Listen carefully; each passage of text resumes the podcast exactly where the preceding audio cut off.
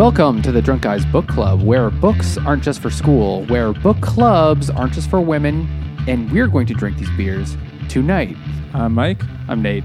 I'm Jimmy. and we're the Drunk Guys. And this week we are reading Night by Elie Wiesel. And uh, I'm gonna start a beer because oh oh do we need one? I'm going to open mine as well.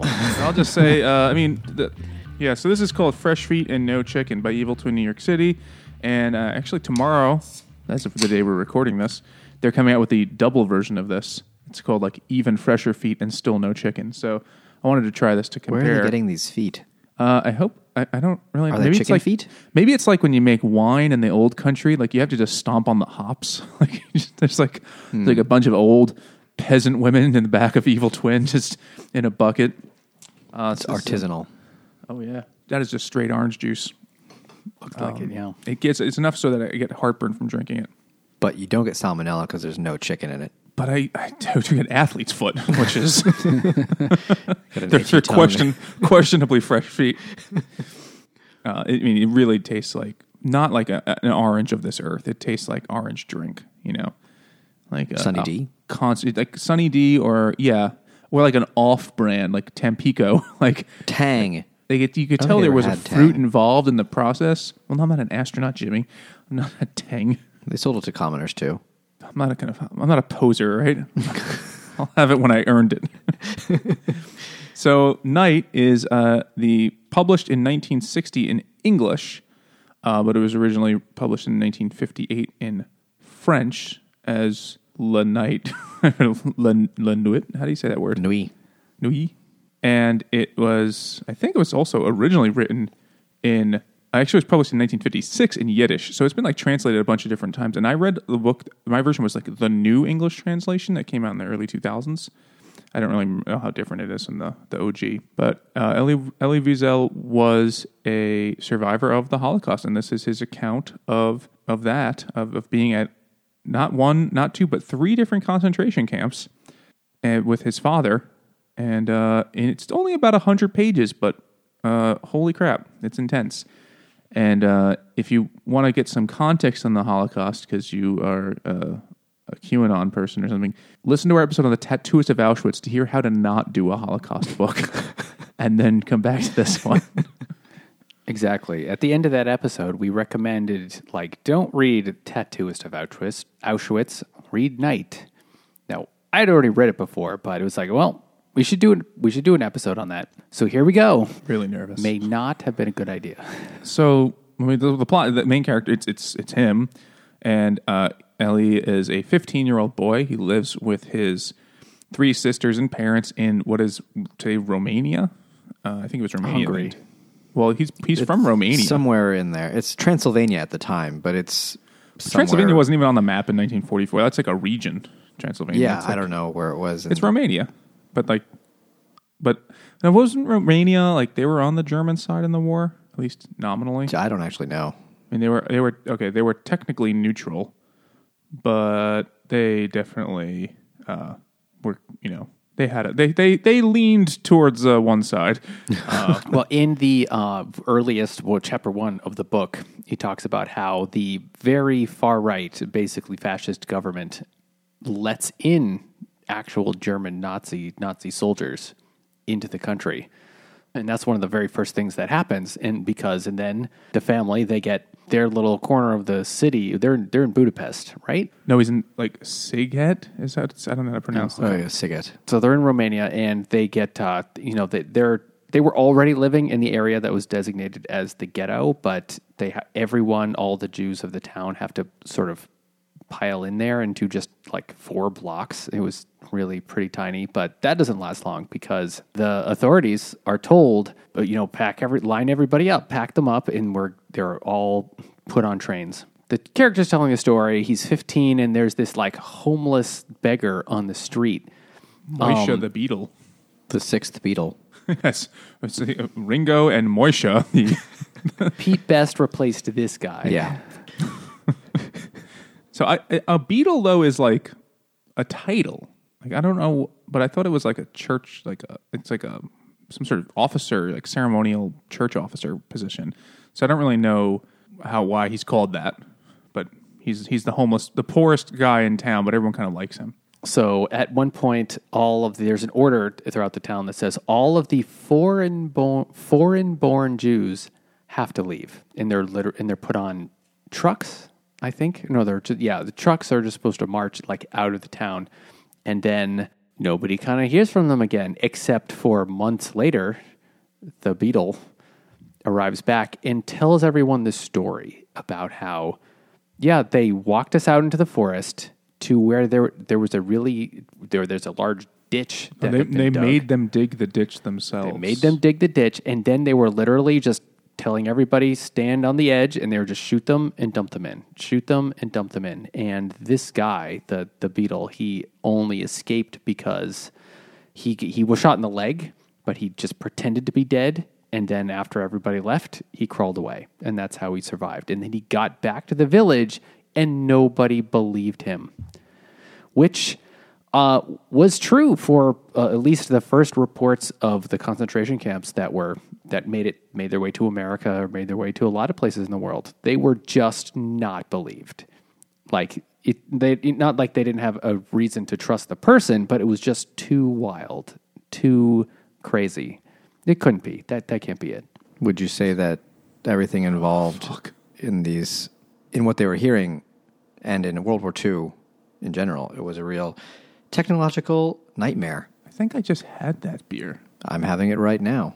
Its name sounds familiar. This is technological nightmare from Finback, and I'm drinking it to get through this experience. It's a double India Pale Ale, eight and a half percent, uh, and it's it's good. It's a it's a double pale ale. You know, it's it's surprisingly a little bitter aftertaste, but the rest of it's nice, and um, it will not prevent us from having to discuss this book without any sense of awkwardness at all. Right. Well, there's there's a whole the whole first like maybe twenty percent or so before they actually go to the camps, as there's just increasing signs and things that you know us with hindsight and and, and the knowledge of how the, the the spoiler how it ends that like oh this you could still leave now and they're like there's nothing there's nothing bad's gonna happen. Uh, Or the then- father says uh, that, or the father says, you know, I'm too old to move Yeah. somewhere and start a new life. Right. That's when the son's like, they, you know, you could leave and go to Palestine and just like live there, like sell all our things and have a new life. Oh, that's crazy. Even though they're hearing, you know, Moishe tell stories about the Einsatzgruppen shooting, you know, killing entire villages of people, which is, I don't know the exact numbers of it, but most, you know, when you think of the Holocaust, the first thing you think about uh, is Mel Gibson. The second thing, though, is uh, the case concentration camps, but actually a huge number of people were actually murdered by these like police forces of just dudes and like here's your orders go in there and shoot all shoot all the people kill all the people now and they're like okay Don't bother moving them. Yeah, it's almost, or before the concentration camps were even being built. mobile exterminators of you know humans is you know, if you ever get a chance a really good uh, nonfiction book about this is called ordinary men it's specifically about that angle that the those those police forces and the way that those guys who were not even like the biggest Nazi, like most of them weren't even members of the Nazi party. they were just other Germans. And they're like, all right, I got to do something because they're forcing us to. And how they would justify to themselves the things that they were doing so they could function. They're like, well, that guy just, that kid's mother just got shot. So I guess I have to kill the kid. Can't live without his mother. I guess I have to kill the kid now. Like horrific stuff. And all the characters in the, in Night, every time something happens where they get, you know, they're no, they're told they're no longer allowed to own jewelry or any precious metals. Okay, fine, but it's not going to get worse than this. Now you can't live in your home anymore. You have to now go to the ghetto, like this, you know, four block area. Okay, at least we have this. It's not going to get worse than this. Every time they just they were just in total denial of the situation. the concept of what was happening was, you know, so far beyond rational human belief that Right. no one would fucking believe it. and they didn't, as Nate said. You know, there were and there were not at reports in like you know people people writing in like newspapers in the United States in in during the war, and they're like, no, that's not that's exaggerated. You know, it wasn't though the Holocaust itself wasn't widely known about in the United States, but some people did know about it.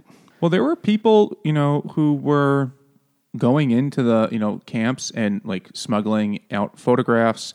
And there's a couple like uh this? there's a Polish dude, I can't remember his name, who got essentially like arrested on I mean there's probably more than one, but I just remember this one one guy with an unpronounceable name for me, who got put into a concentration camp so he could find information out, so he could smuggle it out to tell other people. Like Witold Pilecki, I guess is how you'd say it.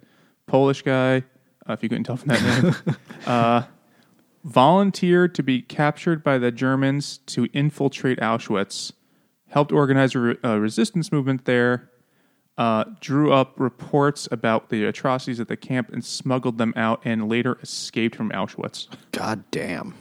That's a fucking badass. He died shortly after the war in some sort of I don't know the rest of his life story, but Pierogi accident. pierogi overdose, uh, which is a really weird Polish metal Yeah. band. But uh, no, he was executed after a show trial in the years after the war. So probably, uh, yeah, Because at that point, Poland was Soviet. that's what I'm guessing. So, yeah. So he had a rough time. He had a rough go of it. You think he earned a, he earned a a good time, but Earned he a didn't pass? get it. So Elie and his family, they they, they you know his whole- all the Jews in his town are put on trains and they're sent to they don't know where at least not at first they don't know where they're being sent to. They're actually in the last train to leave. You know they're basically packed onto a cattle car, just like you've heard. And there's like a woman screaming, you know, "There's a fire! There's a fire!" And nobody can see anything, see anything. And they're like, "Shut that woman up!"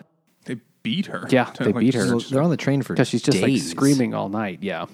in front of her kid. Her like son is trying. It's it's a horrible scene. Yeah. Like, So is her- every her son other is scene. holding her hand.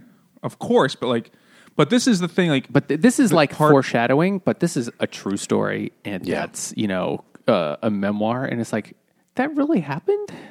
Which, well, I mean, I'm not questioning it. I'm sure it did, but it it's amazing. well, it's like she, you know, they. But again, they they rationalize or whatever. They explain away. It's like, oh, there's no fire. She's just we're all thirsty. She's just you know thirsty, so she's raving. And then they get to finally pull up to where they go first. First, it's Auschwitz, right? Yeah, yeah. First, it's, and and then like they see the fucking smokestacks, and they're like, "Oh shit, that was that was a real thing."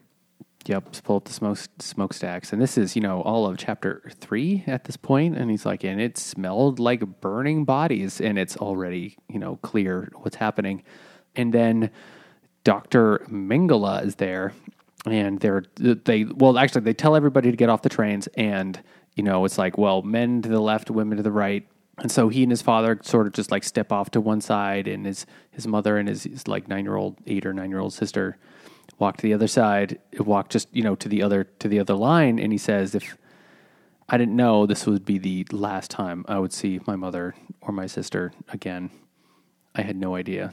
And presumably they were just they were just immediately murdered. You know, probably what happened. He had two older sisters. I don't remember if they're here at this point, but in real life, they did survive the Holocaust.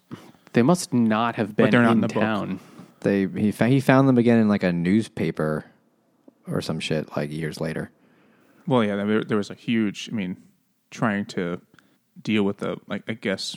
I mean, it's like, a, is it a refugee crisis? Like, I'm not sure what you even call it. Like when you have these thousands and thousands of displaced children, and you know, after the after the war, like where do they go? Like he ends up in France. That's where he finds them. I don't know.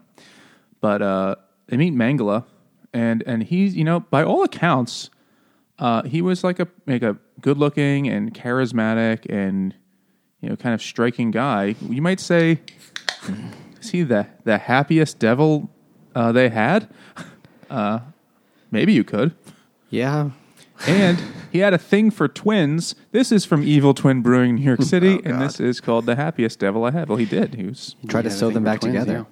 yeah. yeah, he was horrific. Uh, I mean, it's you know the the Holocaust is such it, it's even today it's so incomprehensible. And then there are characters within it like Mengele that are even more like cartoonishly horrifying in the midst of a thing that is like beyond understanding practically. They're so bad that they are actual comic book villains in comic books. Well, this is a double dry hopped IPA with Comet, Citra, and Motueka. It's only 7%, so like I don't even know why I'm bothering. I need stronger beers for this book. That's really great. It's a little, little old. Um, it's nice. I get, I mean, obviously there's a lot of hop flavor in here, almost like a grapefruit flavor in there. Uh, it's pretty good. But we should say this this beer is brought to us by our pals over at Patreon. And uh, if you're so interested, you could head on over to patreon.com slash drunk guys book club to support the podcast. And uh, in return for giving us actual money, we will give you uh, all sorts of things like early access to episodes, get shout out on our monthly uh, book poll episode, vote in that book poll, of course, and get exclusive content and even tangible goods. As I rest my beverage on this Drunk Guys Book Club marble coaster, uh, that's some sort of thing that could potentially be yours if you're so interested. And I almost forgot uh, patrons of any tier are invited to join us for our quarterly live episode. Plan to discuss an interesting book with us and other listeners for a Patreon only episode. Our Dianetics episode was a blast, and we are really looking forward to discussing uh, Midnight Sun by Stephenie Meyer in October. Not looking forward to reading it at all. But uh, if you become a patron for as little as one buck by October, we'd love to have you join us there. So he gets to the camp and he gets tattooed. And my thought was, was it the guy from the other book that tattooed him? I mean, seriously. I mean, he was the I was thinking at the that time. exact same thing. I was like, is he going to mention it? Is he going to be like, yeah? Like Elie was Elie was there towards the very end of the war. Like he was still in the camps for what, like a year and a half before he got. They were they were put into the camps in 43, I think, or 44. 44. He's only, It's- he's only, the he's- book sort he of- might not even be there a full year. the opening year. chapters of the book were 43. Yeah, Yeah, it was and 44. so but the tattooist guy was there for over a year, so he might have been the one fucking tattooing him or his partner. I don't know how their shifts worked, but they probably had more than one person. So he, they said it was like him and there was a second guy always. So there's a chance it was actually him that did it. Or it's not because that guy's a fucking bullshitter. And He was a fucking bullshitter, but he actually was the tattooer. Ist. Tattooerist? yeah, what was that? What was that German? The one German word they used, uh, tattoo or or- Tattooer and could have been Tattoo Vieira. Tattoo Vieira? tattoo. Isn't that the Tatooine. planet Luke Skywalker's from? Yeah, that's what you're doing. That's the gerundive of tattoo. the t- gerund. Tattooing. tattooing is my hobby. Okay, so he get well. Mengele separates them, and, and he goes through this. So they start. He starts immediately selecting people, and they don't really go into any details other than selecting who's going to immediately be killed and who's going to be kept around for some other purpose. For and, work. Yeah, for for yeah, as slave labor. And someone tells them, "How old are you?" And he's like, "I'm 15." He's like, "No, you're going to be 18." And he's like, "But that's not that's a that is a lie." He's like, "Shut the you idiot! Say you're 18." And then the father is 50. He's like, "No, no, you say 40." And they lie, and he immediately starts to, uh, you know, I guess this is the the point, and this, I mean, I don't guess, I know it's the point. They start to like forget their humanity. Like that's a process throughout the book, as they just lose who they used to be.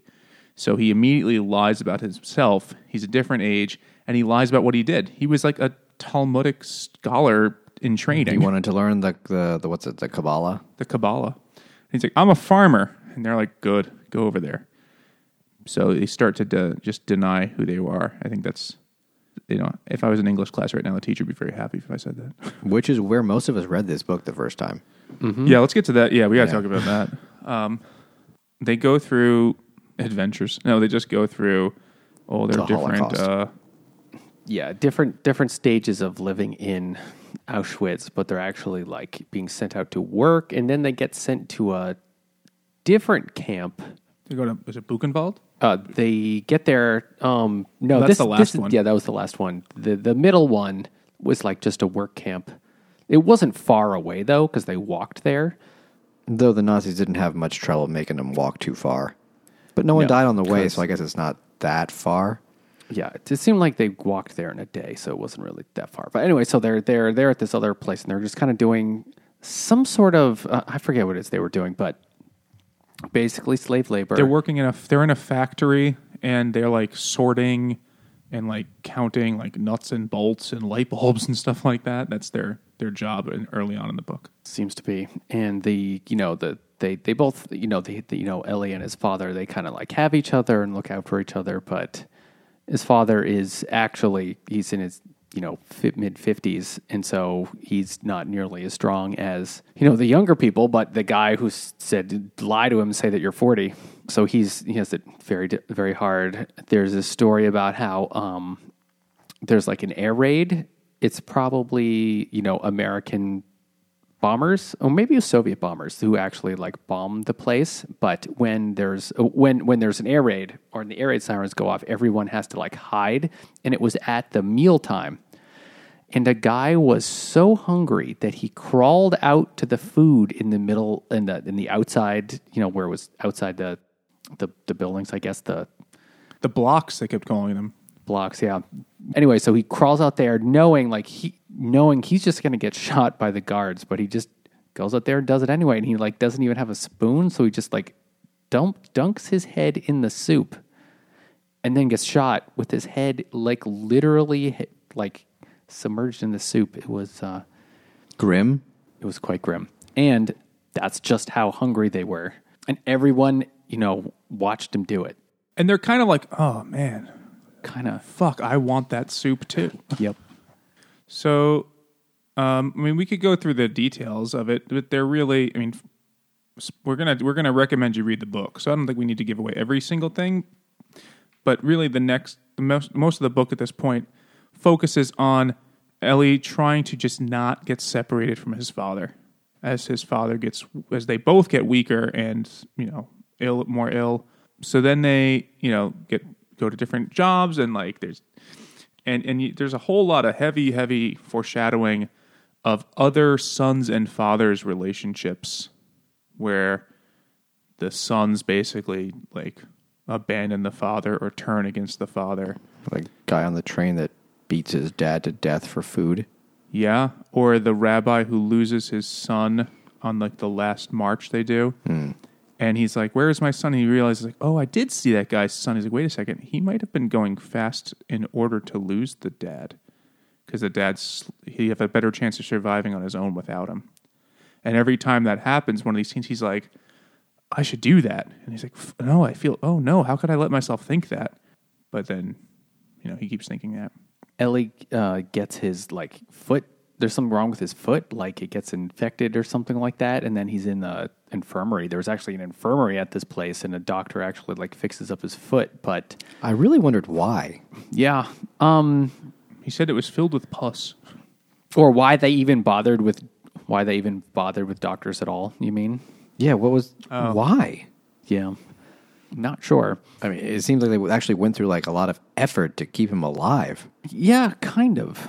It just didn't Except make any maybe sense. there just wasn't that much work to do either at the time, or maybe it maybe it made sense to like keep some of your able-bodied people alive, so they could actually yeah, I, work. I don't know. guess. Yeah. So anyway, uh, he's like while he's recovering, like the day after this his little like foot surgery thing, they you know the rumor goes through the camp that the the Soviets, the Russians are going to be there soon. Um, that the the Soviets are moving much closer, um, and so everyone's like they're not going to just leave us here. We have to like we just have to go. We have to like they're moving all of the prisoners out to another camp, which turns out to be uh, Buchenwald. There's like so we just we just got to go. And he so he goes especially because he wants to stay try and stay with his father who's definitely going to be moved out. So he goes and then just like the final and then it's like and so and so we left. We got marched out. And it's like first sentence next chapter i found out years later that that all the people who are still in that infirmary they just got liberated two days later by Yeah. the Soviets. Mm-hmm.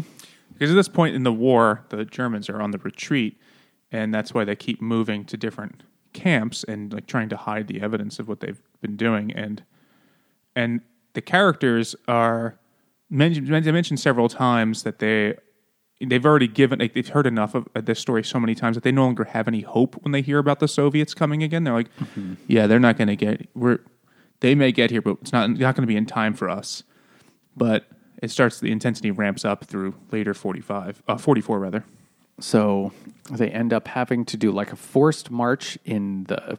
I mean, it's basically the winter, although really it's spring 45 or early, uh, late, you know, January, February 45. No, the, the March time. is the March is late forty four because it's January. January uh, 27th, 6th that he dies, that the father dies. Anyway, yeah, you're right. So it's yeah, late late January. dead, dead of winter, and they have to march to basically, where's Buchenwald? Is it Czechoslovakia or in Germany? Anyway, it's much farther away from the front. It's it's in Germany, I believe. Well, which, uh, this is what the internet's made for. I'm not an expert.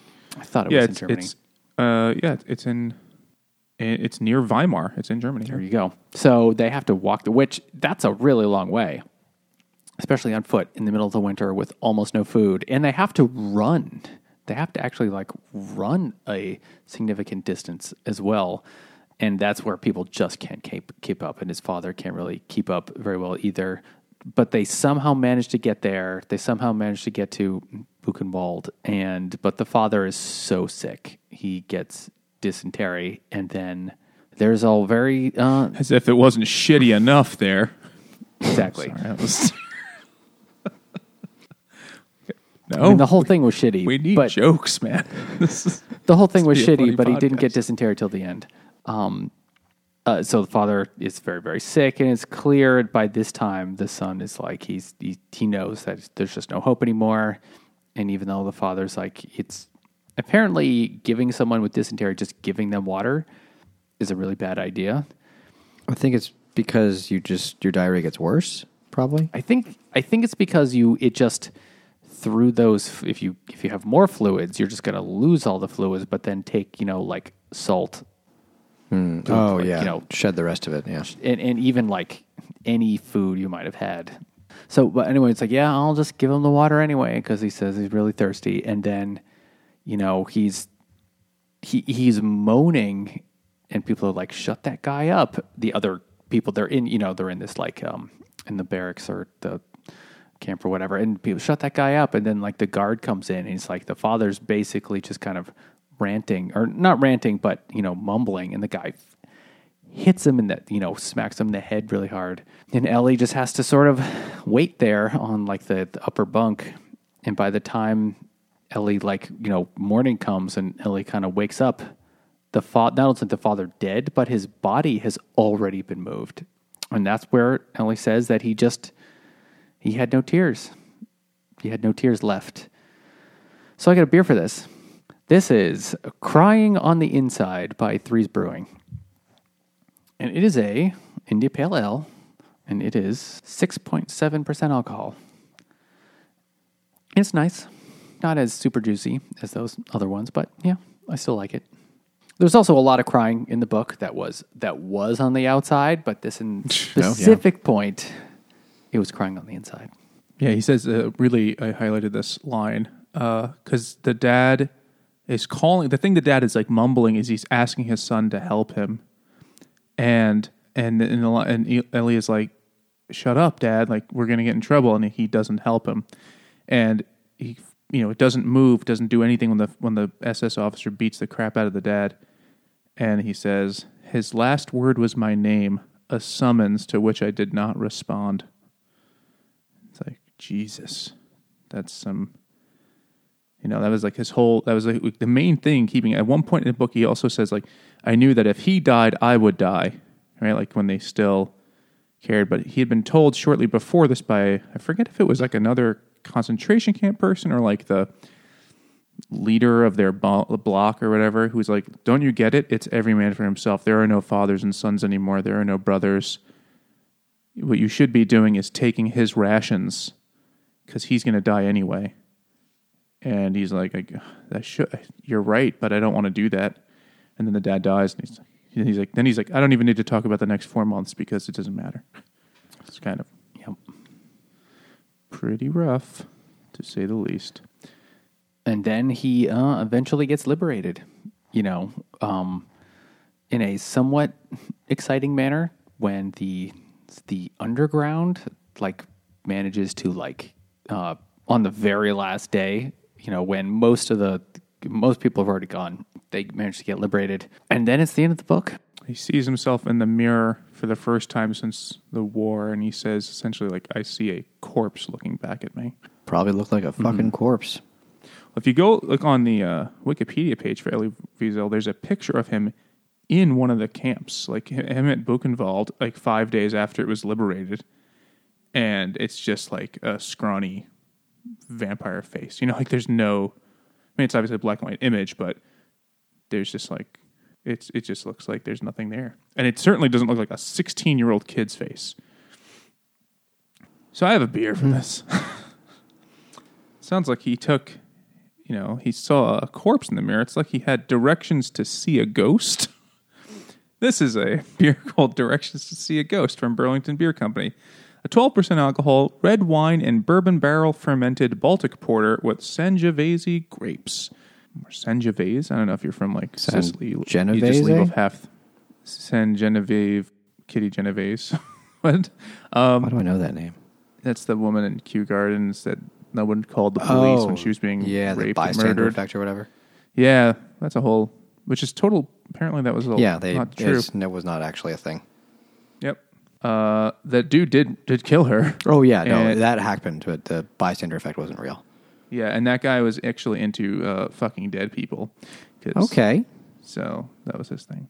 Uh, anyway, so this is a uh, Baltic Porter, which Baltic Porter, uh, I don't really know. I mean, you know, it's not a super common style uh, that you see. So it's like it's a. I know it's lagered, so they tend to just be kind of like cleaner, lighter flavors, which is why probably they're not so popular these days. Also, lagers just are more expensive and time consuming to make. Uh, but this was aged in bourbon barrels and red wine barrels, and it has grapes. So it's like this is a pretty wild thing. it's adventurous for a lager. I mean, the main thing I tasted is like a really smoky flavor. Probably that's a combination of dark roasted malts and maybe char from the barrel, the bourbon barrel. I don't really get the other flavors. I don't get any red wine, and I don't get any grapes out of this. Interesting that is red wine and grapes. Like, yes, that's what that is. I mean, there's a faint fruitiness to it, but nothing where I'd be like, I think there are grapes in this. Because also, grapes are kind of a light flavor, you know? They're like mostly water. They're not really, you know, it's, it's, it's like anything that tastes like grape doesn't taste like a grape that exists on this planet. It tastes like purple. This, this, this doesn't taste like. Uh, I did grapes there. have cotton candy grapes once. What does that even mean? There's there's people that breed grapes. They're not like you know science GMOs, uh, but they're just people who crossbreed grapes until they get weird flavors. And there's one called the cotton candy grapes, and it tastes like fucking cotton candy. It's bizarre. That sounds amazing. Where does one get this? Usually at bougie stores, so like a Fairway maybe, but they're they're very seasonal, so you can only get them in a certain window. But you can get them. They're interesting, but it doesn't taste like that beer probably. That I don't even want a cotton candy flavored beer. That sounds like some evil water shit. So um, that's the end of the plot, right? Um, it's a But hundred not the end of ten the story. Well, there are like two. Yeah, there are two more, but I've but I- I I've don't never think heard of they're any of them. actually. Yeah, it's night. Oh, this is night, and then there's like dawn and day, or I forget the order. I've also never read them, but I think they're not memoirs. I think they're more fictional things that take place for a Holocaust survivor, but they're not actually his story any longer. Whereas this is his memoir. Hmm. Well, I mean, what do you think? You know, what, what was your, what are your, what's your response? Well, what's your reading? Who read this? We all read it before, right? I know Jimmy. We both We read, read it it in high sophomore year school, in high school. I did not read it in high school, but I did. I have read it This on didn't my happen own. yet. You're, you guys were still preparing for World War One. Um, when did you read it though, Nate? How old were you? Like seriously, Oh, it was like five years decades ago. Okay, so you read it as a as a As an grown up, adult. Yeah. and we read it when we were like fifteen. yeah.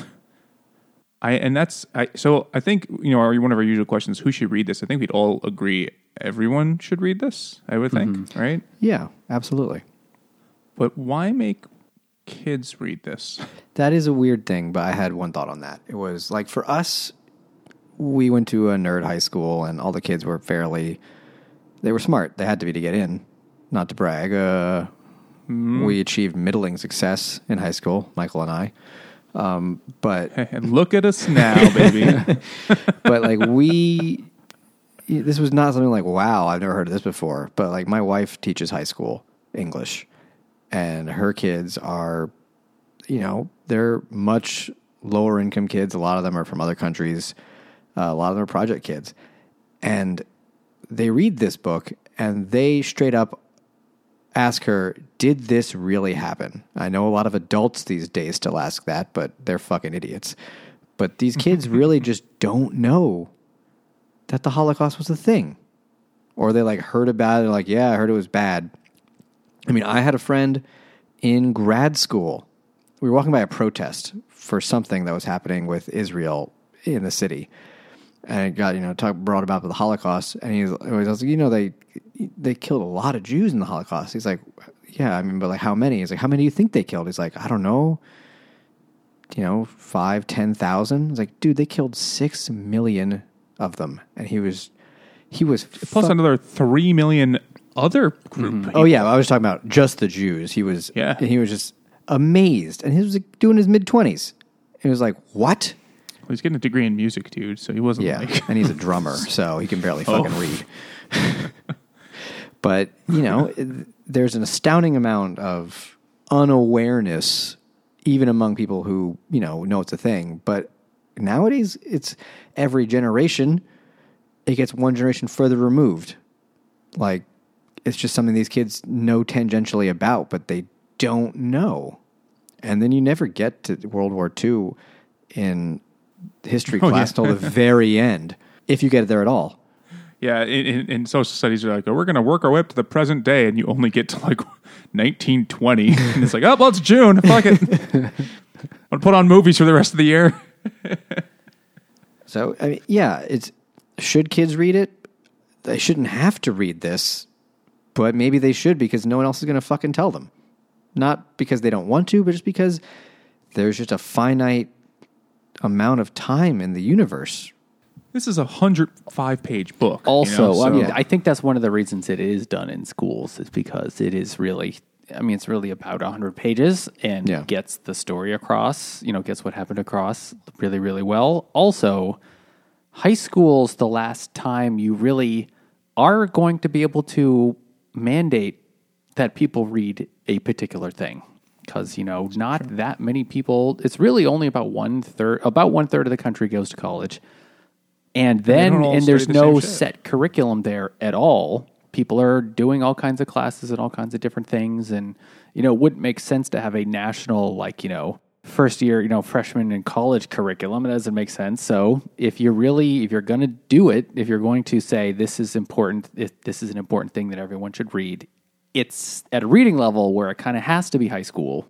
And high school is the last time you can do it. So eh, give it to high schoolers. You know, I also think there's an element for high schoolers. You know, high school is when you're developing into your adult self in many ways, like your personality is kind of calcifying. And kids in high school are so self centered and oblivious to anything outside of their own experience. And maybe there's something valuable about reading something like this to help them develop some shred of empathy because I mean, you have to be like a real sociopath to actually read this book and not feel something to, to, for what happens. I mean, maybe it's easier if you're like a boy thinking of your father than it is if you're a young woman reading it. But you you can't read this book and be like, whatever, that was kind of boring. I like the middle. Like you can't. like how could you not? I mean, I, I can't imagine. Like, I was not a big reader in high school. This is one of the only books I actually read the actual the whole way through in high school, and I read it in one night. I was like, I was like, I better fucking start reading this book, and then I was like, it was done. I was like, holy shit! And it's something that I sticks with you. that. Well, you don't forget most of it. I mean, I forgot a lot of the details, but it's it stays in your mind. Yeah, I remember when I uh, I read actually reread the whole book today, and uh, As did I. and there was just so much that I was like, oh yeah, do you remember? I remember what's going to happen now, and I remember like, down to like certain lines. Like I know, uh, oh yeah, and this is going to be the scene where he said, "And the soup tasted like corpses that night." You know, I, you, it, if you actually read it, it will stick with you. But it, it is, I don't know. I mean, I guess everyone should read it to understand the the Holocaust, and you know, but maybe you know, just to play devil's advocate, maybe it might be better to read a book that you know I don't know if one one such book exists that actually tells you about like the whole thing as opposed to one person's testimony. I mean, World War II and the Holocaust are such a fucking vast subject that any one book is never going to be enough. So, yes, you should definitely read other stuff. There's definitely other books that explain how this happened and what the people were doing and why they did this. But for the perspective of who it affected, there probably isn't a better book for that. And this kind of started that. I mean, it didn't it wasn't the first, but it's like the cornerstone of Holocaust mem- memoir literature. Oh, yeah. There are many other books, but probably I can't. I don't know of one as famous as this. The Tattooist of Auschwitz. God damn that fucking book. You know, I was just looking on uh on Goodreads that we, we read the Tattooist of Auschwitz because you're like, oh, this is popular, and that person made us read it. So thanks again, Dick. fucking garbage book. It's sold. You know, it's like you know, I was thinking Nate called the Tattooist of Auschwitz the Hallmark movie about the Holocaust. I mean, it's what it was. it's exactly what it was. Um, and they said I it like, couldn't be done. And this is uh, this is Schindler's List. Technically, it hasn't been done because it's still just a book. But you know, So I was looking on Goodreads. The Tattooist of Auschwitz, that fucking garbage book, has half as many ratings as Night. Like, and it's only been out like two years, three years Yeah. at most. has has a half a million ratings, and it has a, re- re- a score on Goodreads of like four and a quarter percent. Well, you also have to take into account that people that read that probably already had a Goodreads account when they read it, and were the people who would like go and read that. If they, if you sought that out, you'd read it and you'd like it maybe. Night is something you read as a kid or you read a while ago, and maybe you got a good reference later, and you didn't get around to updating every book you ever read in your lifetime, and you didn't. You, know, you read Night when you were young, and you didn't want to read it again. You're like, oh, I remember that was a fucking nightmare. So there's a little bit of probably explanation of about why that is, and also Tattooed Auschwitz is a is pop trash, and that's going to attract a shitload of people.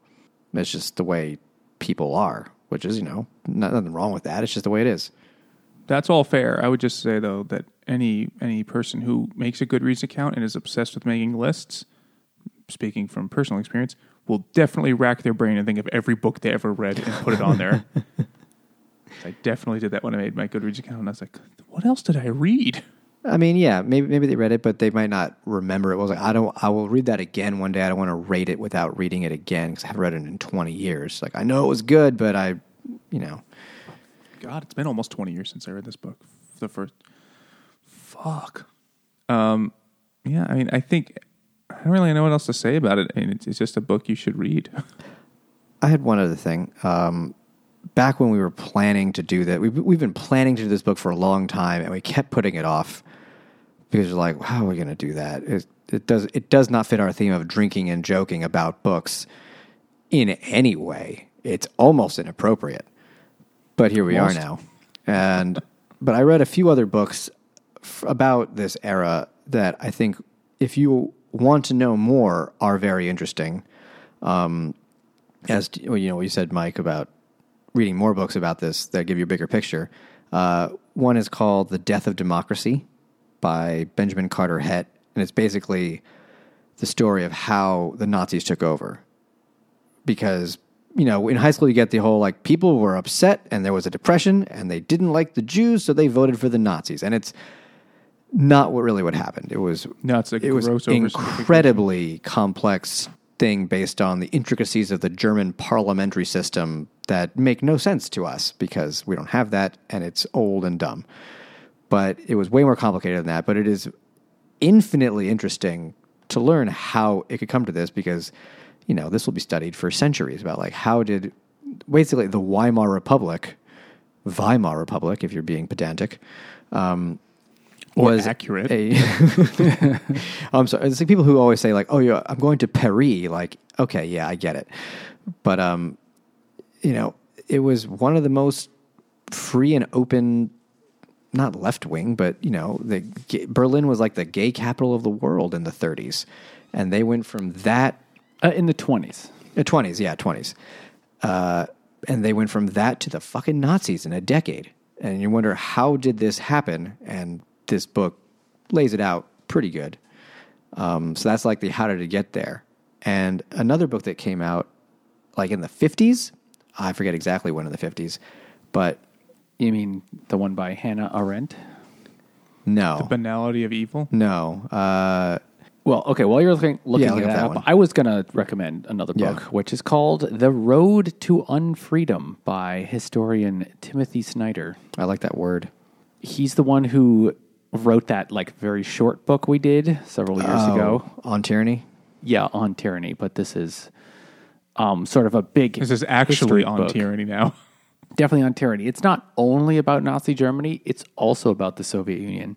Okay, so this other book uh, came out in 1955, written by a guy named Milton Mayer.